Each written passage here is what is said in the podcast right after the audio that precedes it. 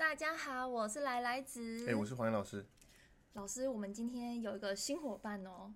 呃，这个新伙伴，对他的确是比较特殊的伙伴。新伙伴，我们我来介绍一下我们的新伙伴，新伙伴叫做综合二，来欢迎我们的二哥。哎、h e l l o 老师好，来来子好。哎、你好。那二哥今天有什么想法吗？来到这边，我今天听说老师跟来来子是要聊一些关于宠物的部分。我对这些宠物呢是十分有兴趣，而且也有相当的经验啊。那我是特别的好奇，到底我养的小狗，它对我的想法是什么？哎呀，这个这个其实现在蛮多人会有这个问题的，包含猫、兔子、浣熊等等都有。哦，像还有是养那个鹦鹉的也有，就是很多人会去针对自己宠物跟自己的关系，想要他们更密切，然后就就是一定会想要知道对方的想法嘛，所以进而就是近年来衍生出一个新兴职业，叫做宠物沟通师。所以宠物沟通师是真的有效吗？坦白讲，我在网络上看到那些那些沟通的内容，我是存疑啦。我也存疑啊，我比你还疑惑啊。我觉得那个有点不太正常。我们来听听看来子有没有什么遇过类似的经验。我没有宠物沟通过，但是我养了新的狗狗 Hinoki 之后，我有时候看着它，我就有点想要 去宠物沟通，因为我真的很想要知道它到底在想什么。但我有朋友去做宠物沟通，他们说，就是为什么那些老师都可以知道这些狗狗、猫猫平常在家里的生活习惯，就是他都讲中啊，那怎么能说它不准？这个东西讲中蛮蛮好讲的，譬如说，哎、你的狗是不是每天都会大小便两次？这这很容易中嘛，对不对？你你不能讲这种，就是哦，因为你养过很多狗，所以你就知道的这种知识，你一定要讲出一些特色，譬有，如他有时，候会说，例如妈妈妈妈可以不要怎么样什么之类，就是讲的很细节，就是他们平常日常生活中会发生的哦，事。妈妈不要一直摸我，爸爸不要一直叫我嘛，这感觉讲十个不是会中七个吗？像这种东西，我们不不能称它为有意义的沟通。什么叫沟通？沟通是一个我讲你听得懂，你讲我也听得懂，这叫沟通。这个男女之间都有沟通，那那个父母之间，呃，母子之间，任何呃这个有情感的生物之间，他们都需要沟通。但是你不能把两个完全呃不同语言体系，甚至不同世界的物种，也没有不同世界啊，就是不同，呃，我们就说完全已经不同的物种，你拿来做一个一个沟通的研究，因为。呃，譬如说，我跟你讲说，哎、你有没有觉得你很丑啊？你可能会骂我，对不对？那这个是肯定是有效沟通，因为你跟我都懂彼此的意思。嗯，但是针对宠物这部分，请问从古至今有真的有什么研究吗？所以老师觉得狗狗跟猫咪就是宠物动物，他们是没有办法听懂你在跟他讲的话的。好，其实我要先讲说，这个你们都知道说，我们做一个产品，哦，譬如说你说这个这个宝矿力水得或者是什么东西，它很好喝，我没有叶配哦，那当然，但是你不能就是用你讲的说哦，这个这个产品可以帮助你的生活怎么样，而是这个产品经过研究，譬如说保健食品，你没有经过多年来的研究，没有临床等等的，你不能够主张说它有用嘛，对不对？嗯，那不然我说我出一款水可以把你的体质变成碱性，这个也是很扯淡的东西啊。哎、我好像莫莫名其妙抨击到了什么水了吗？这个是不可能的嘛？你说水本身的呃酸碱性那就算了，但人的体质是不可能，就是透过你的酸碱改变那个，那不然你就完蛋了啊。所以说，宠宠物沟通这件事情是，它从古至今到底经历了什么研究，经历了什么有价值性，以及说，呃，有多人呃不同种类品种、不同肤色、呃不同语言体系的研究报告嘛？那如果没有，它就是一个完完全全不能呃被参照的一个学问，不是吗？两位？对，是。那我们要怎么样可以了解宠物在想什么？有任何方法可以达到吗？那，综合二，你觉得呢？觉得，可是实际上还是看到有很多的文章是真的，呃，我是不知道真假，但是真的他们就是说，哎、他真的是把这个，哎、平常好像我平常在家做的事情，他都可以跟我，呃，借由这个我的宠物来告诉我说，呃、我平常在家的生活作息是什么，都讲得很清楚。所以我在想说，会不会有可能只是这一门学问没有被大众所知悉，而不是它不存在呢？哇，这个问题问的非常好，这就是我前几天我、呃、昨天呢、昨天是我上呃我们卜卦班第一堂课，我有提到一个非常重要的论点，就是说，譬如说你们一定看网络上有些沟通师，他们是不是会贴他们的对话内容？对，好、这个是有没有可能被伪造的？哎、你说就是你打，然后我回你这样有有，它是有没有可能会发生的一件事情，伪造对话内容？你们两位觉得？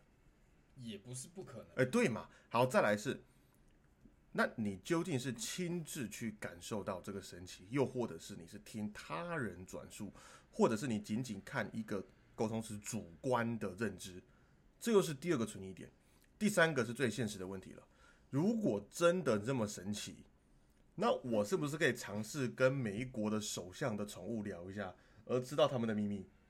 这这更扯了嘛，对不对？我们就说，就是之前有一个有一个这个脱口秀的演员，他们就说，那你干脆把国家情报部门撤掉，改成宠物沟通部门，对不对？他叫几只鸽子飞过去啊，不对不对不对啊，马上就知道说对方有几艘战机啊，你看鸽子声马上出来，综合二马上就表现了，所以说，可能嘛，所以很多我就昨天一直在倡导一个观念，就是说，OK，老师他好准，他好神奇，可是为什么只有你一个这样讲？哎、好比我今天你们两位都来找我算命，然后我见人哦，我就说你死老公，一百个女的，我会不会有机会中一个？对不对？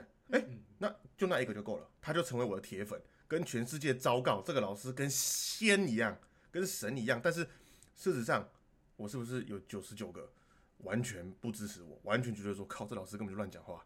对啊，你们看到的是他们让你看到神奇的部分，但你们漏看了什么？你们没有看到那些根本就觉得他扯淡的那些啊。嗯，所以你们很容易被你们眼睛所看到的东西去催眠说，哇，这个他抛出来的对话记录，他的赞，他的追踪人数，哦，好有效。可是你们实际去做了，哼，也就这样而已啊。那如果我既然不能透过呃宠物沟通来了解我的宠物在想什么的话，我有没有其他一些呃这些比较呃可验证的方法，是说我可以知道，哎、例如例如说我的宠物目前的身体状况，或是说呃它现在遇到了它现在的想法，OK，好，第一个是身体状况，我们透过占卜，宠物在六爻当中用神是七财，我们完全可以透过占卜去了解它的身体状况，这个完全没有问题。这个早就很多案例这样做了。那再来是，你说想法，想法第一个，我们不是狗或猫，我们也曾经不是他们，我们更不可能是他们，所以我们无法理解他们的世界到底是怎么样子。但是我们可以知道，宠物沟通师是近新兴产物，但是有一个学问叫做宠物训练师嘛，那它更更久远了嘛。你看，还有一些国际警犬比赛，对不对？那那个由专业训练师提供给我们对宠物的了解，是不是更有可信度？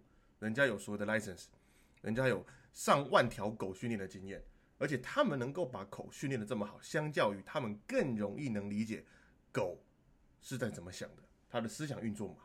就是确实是这样哎、如果像我常常在 YouTube 上看一些，呃，譬如说韩国的一些宠物训练的影片，我真的，如果他今天直接跟我说他可以跟这只狗沟通，我甚至会相信哎、对，因为好，我举个很简单的例子，像是有一些人他，诶养一只狗狗，那只狗狗刚回到家，可能就到处乱尿尿，OK，那你一定不开心，你一定会想说没关系，我就帮你擦。诶，它连续尿了一个礼拜，你是不是每次会习惯性的、我们会习惯性说，哎呀这边不行哦，不是这里哦，哦尿尿在那边哦，这是不是一个正常事主会有的习惯性？可是如果有那只狗一而再再而三不理你，你是不是会生气？可是对那只狗而言，它完全听不懂什么叫做不能尿在这里，嗯，对不对？对确，实，所以你以为它是在跟你造反，其实它完全不知道你在讲什么东西，所以它要怎么能够听得懂你的话呢？所以如果宠物沟通是真的存在，是不是完全不需要服从性训练了，完全不需要大小便训练了？我们直接请它来沟通就好了。那宠物训练师意义何在呢？对不对？而且他也没有学过我们的语言，他如何可以在对对对，这这个两个月、三个月就听懂这些话？我们要学英文都有一点时间了，更何况那是一个完全我们要变狗哎！来学两声，哦，周可赫太厉害了，就是这样啊，这有没有有没有道理？你们不用去请宠物训练师，你们不用教你服从，不用教你警戒，不用教你护卫，不用教你随行，不用教大小便定点。就直接开开一堂课，让全班的狗狗，然后跟他们讲一下，说，哎、呃，你们尿尿要在那地方哦，要尿对哦，要听主人的话哟。这是对不对？他跟训练师是违背的，是有矛盾的。所以如果他可以成功去沟通，我们干嘛要训练师？我们干嘛要训犬学校？训练师是不是比较多是观察狗狗的行为而推论说他现在的反应是什么？他现在对对对对对的感受是什么？没有错，像是他认为说，如果一只狗感到胆小或害怕，像我们的狗，它非常的胆小。那如果我们在引导它出来的过程中仍然没有效果，我们可能就要用比较施加力量的方法把它抓出来。可是很多人都说你这样虐狗，但是对于这只狗来说，如果你跟它在争执，你跟它在拉扯，它看反抗你，然后你就停下来了，它的心中就是觉得说，诶，所以我跟主人反抗，我会得到成功，那我干脆以后就跟你反抗。所以这是一个服从训练的认知。所以像这个就是训犬师的终身经验，甚至是他的爸爸传给他的，甚至他的阿公传给他的。呃，这个才是真正去训练犬种。那很多宠物沟通师就会开始在那边来集体炮轰黄安老师，说你们不懂宠物沟通的意义。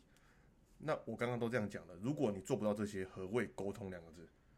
对不对？你既然要叫沟通，那你有在沟通吗？沟通就是什么？你讲的我听得懂，我讲的你听得懂嘛？对不对？是就像我跟各位听众在沟通，我跟旁边两位在沟通一样啊，对不对？我跟那只鸽子讲，哎、你这次要飞第一名哦，飞不了去死哦，对不对？不可能嘛，不是啊，老师顶多变第二名嘛？啊，顶多变成煮熟的了嘛，不会啦，对不对？所以，所以有很多东西它根本就不叫沟通，它是一个自我心理的安慰，就跟很血淋淋的现实。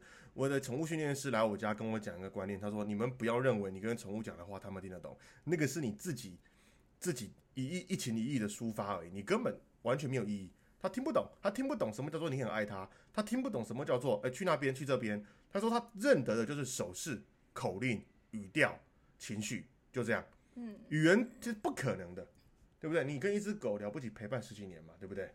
好，短一点的七八年、八九年，那他要怎么可能在这么快的时间在语言上跟你有很好的学习，甚至你根本都不懂狗语？你现在连跟一个五个月的小宝宝，他也听不懂你要干嘛。呃对啊，所以第一个，我们从很多各方有实力、有验证性的角度来推断，宠物沟通师是完全不存在，也根本没有必要存在的一个职业。哇，老师说到这个，我想到一个，因为我最近有一个朋友，他家的狗狗很老了，然后他就面临到一个问题，因为他狗狗可能摔倒，然后导致一些骨折。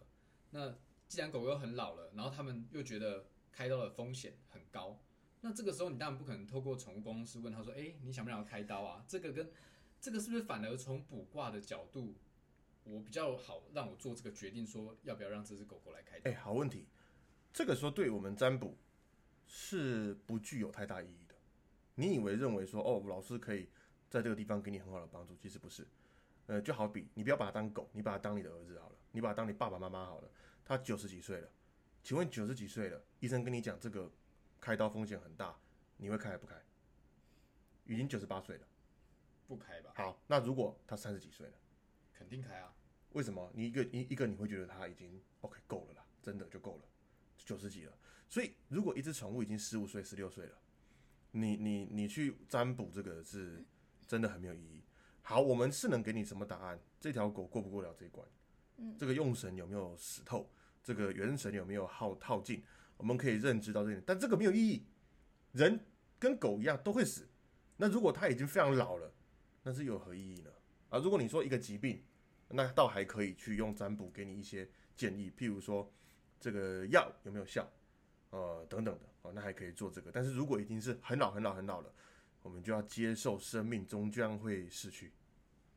讲到这个生命失去，哎，讲点开心一点好了。那我今天去宠物繁殖场，呃，或者说宠物店，呃，或是甚至说我要去领养狗的时候，我要怎么样挑选一只属于适合我的狗呢？哇，哎、这个这个我我其实也蛮有心得的。我觉得啦，第一个依你的职业而定，跟依你的家庭状况跟成员而定。譬如说你的职业是一个朝九晚六的，甚至说更长，那你完全不适合一只像是猎犬型的，像是牧羊犬型的，因为他们会需要大量的运动量，那是他们的天性，你不能违背狗的天性。那如果你不能提供给他们这个很好的运动量之后，他们你先不要提他拆你家那个小事，你可能很有钱，你可以负担家具损害的费用，但是他的心理状况会有问题，对不对？你叫就等于把你一个人关在那个地方啊，关十二个小时，你心理状况一定会有问题，常年下来。